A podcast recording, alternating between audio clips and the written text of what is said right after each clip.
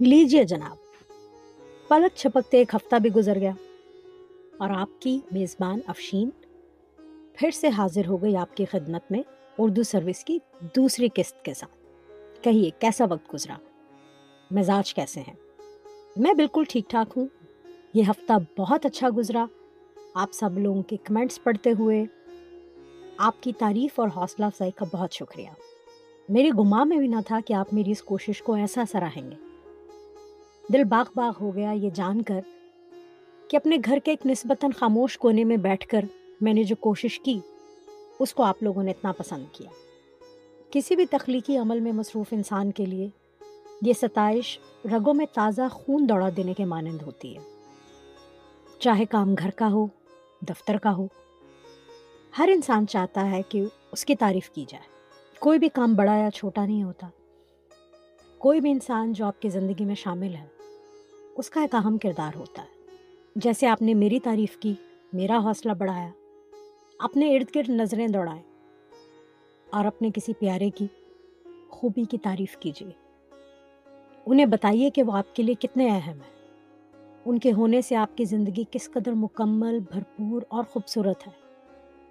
اگر وہ نہ ہوتے تو شاید آپ آج بھی ادھورے ہوتے۔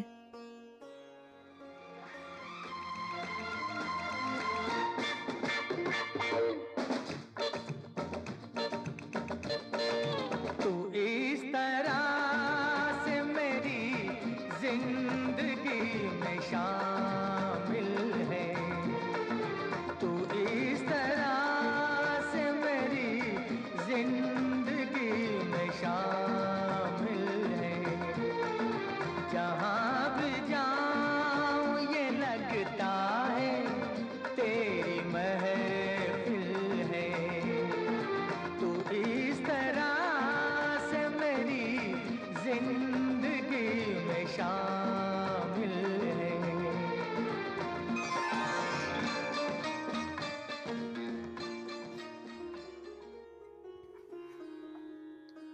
اردو کی اس آخری کتاب میں ابن انشا جی نے ہماری توجہ بدلتی ہوئی معاشرتی قدروں اور تیزی سے بدلتے ہوئے سیاسی حالات کی طرف دلانے کی کوشش کی ہے۔ طنز و مزاح کے درپردہ وہ بہت کچھ ایسا کہہ گئے جو کہ شاید عام الفاظ میں وہ نہ کہہ پاتے۔ جس سے فائدہ یہ ہوا کہ سمجھنے والے تو سمجھ گئے۔ اور جن کے شر سے وہ محفوظ رہنا چاہتے تھے، وہ نہ سمجھے۔ اس لیے نہ تو ابن انشا جی کو جیل جانا پڑا، نہ ملک بدر ہونا پڑا۔ اب کتاب کے شروع میں ہی وہ ہماری توجہ دلاتے ہیں، ہمارے بادشاہ وقت کی طرف۔ ہمارا تمہارا خدا بادشاہ۔ کسی ملک میں ایک تھا بادشاہ، بڑا عقل مند مہربان اور انصاف پسند۔ اس کے زمانے میں ملک نے بہت ترقی کی اور عوام اس کو بہت پسند کرتے تھے۔ اس بات کا ثبوت محکمہ اطلاعات کے کتابچوں اور پریس نوٹ سے ملتا ہے۔ بادشاہ کے زمانے میں ہر طرف آزادی کا دور دورہ تھا۔ لوگ آزاد تھے اور اخبار آزاد تھے کہ جو چاہیں کہیں اور جو چاہیں لکھیں۔ بشرطے یہ کہ وہ بادشاہ کی تعریف میں ہو، خلاف نہ ہو۔ اس بادشاہ کا زمانہ ترقی اور فتوحات کے لیے مشہور ہے۔ ہر طرف خوشحالی ہی خوشحالی نظر آتی تھی۔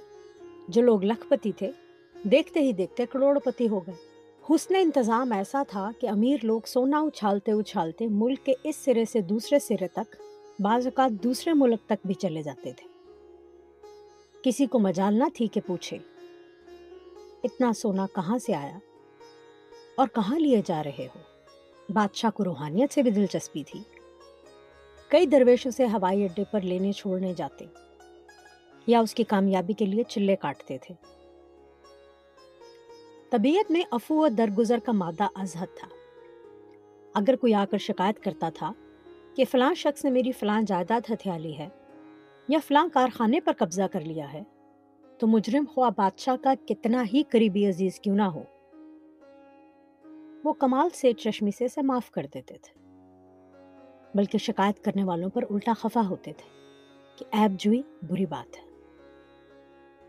جب بادشاہ کا دل حکومت سے بھر گیا تو وہ اپنی چیک بکس لے کر تاریخ دنیا ہو گیا اور پہاڑوں کی طرف نکل گیا۔ کچھ لوگ کہتے ہیں کہ اب بھی زندہ ہے۔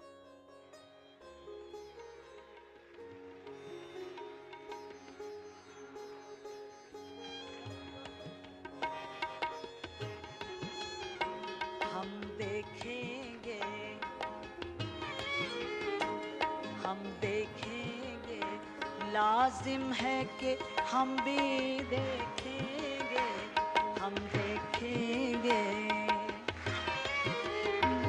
ہم دیکھیں گے، لازم ہے کہ ہم بھی دیکھیں گے۔ ہم دیکھیں گے۔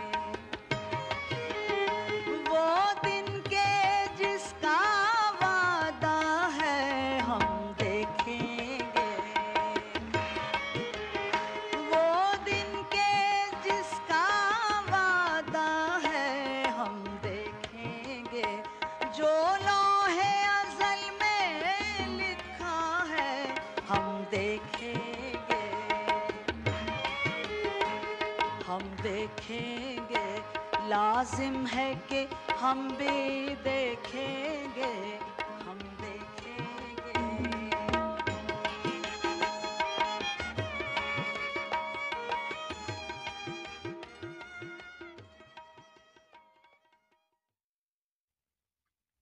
اب اس کا فیصلہ میں آپ پر چھوڑتی ہوں۔ آپ سوچیں اور دیکھیں۔ کہ ہمارے حالات میں کتنی تبدیلی آئی۔ کچھ بدلا بھی یا نہیں؟ جی تو ابھی ہم بات کر رہے تھے تبدیلی کی۔ اور بدلتے حالات کی۔ تو ایک بدلاؤ تو آیا ہے، جسے ہم سب اپنے ارد گرد دیکھتے بھی ہیں اور محسوس بھی کرتے ہیں۔ لیکن شاید اسے اتنی خوبصورتی سے ایک نظم کا روپ نہ دے پائے ہوں، جیسا گلزار صاحب نے دیا۔ اپنی اس نظم جس کا نام ہے کتابیں۔ کتابیں جھانکتی ہیں بند الماری کے شیشوں سے۔ بڑی حسرت سے تکتی ہیں۔ مہینوں اب ملاقاتیں نہیں ہوتی۔ جو شامیں ان کی صحبت میں کٹا کرتی تھیں۔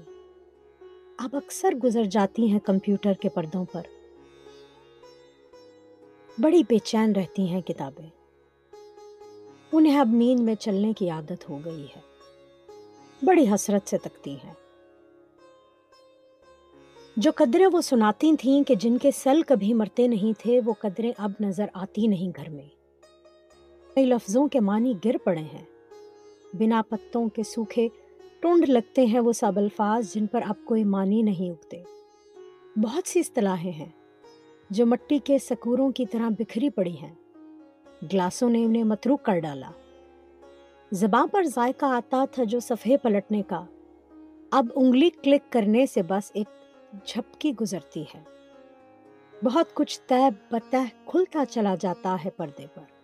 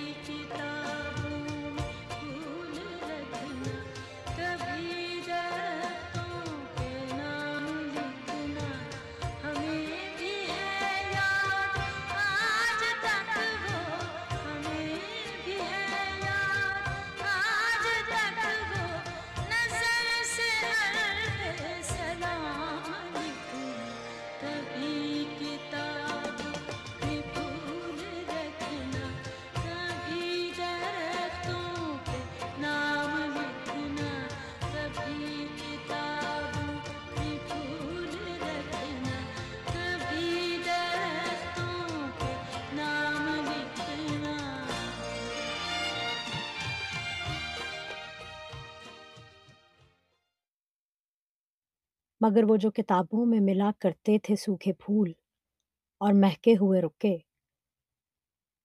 کتابیں مانگنے، گرنے، اٹھانے کے بہانے رشتے بنتے تھے۔ ان کا کیا ہوگا؟ وہ شاید اب نہیں ہوں گے۔ ایک فیڈ بیک مجھے آپ لوگوں کی طرف سے یہ بھی ملا کہ بہت لوگ مصروف ہیں۔ اگر میں اپنے پوڈ کاسٹ کو پندرہ منٹ سے بھی کم کا ریکارڈ کروں تو۔ تو تجرباتی طور پر اب کی بار میں نے تھوڑا اور مختصر ریکارڈ کیا ہے۔ آپ کی رائے کا انتظار رہے گا۔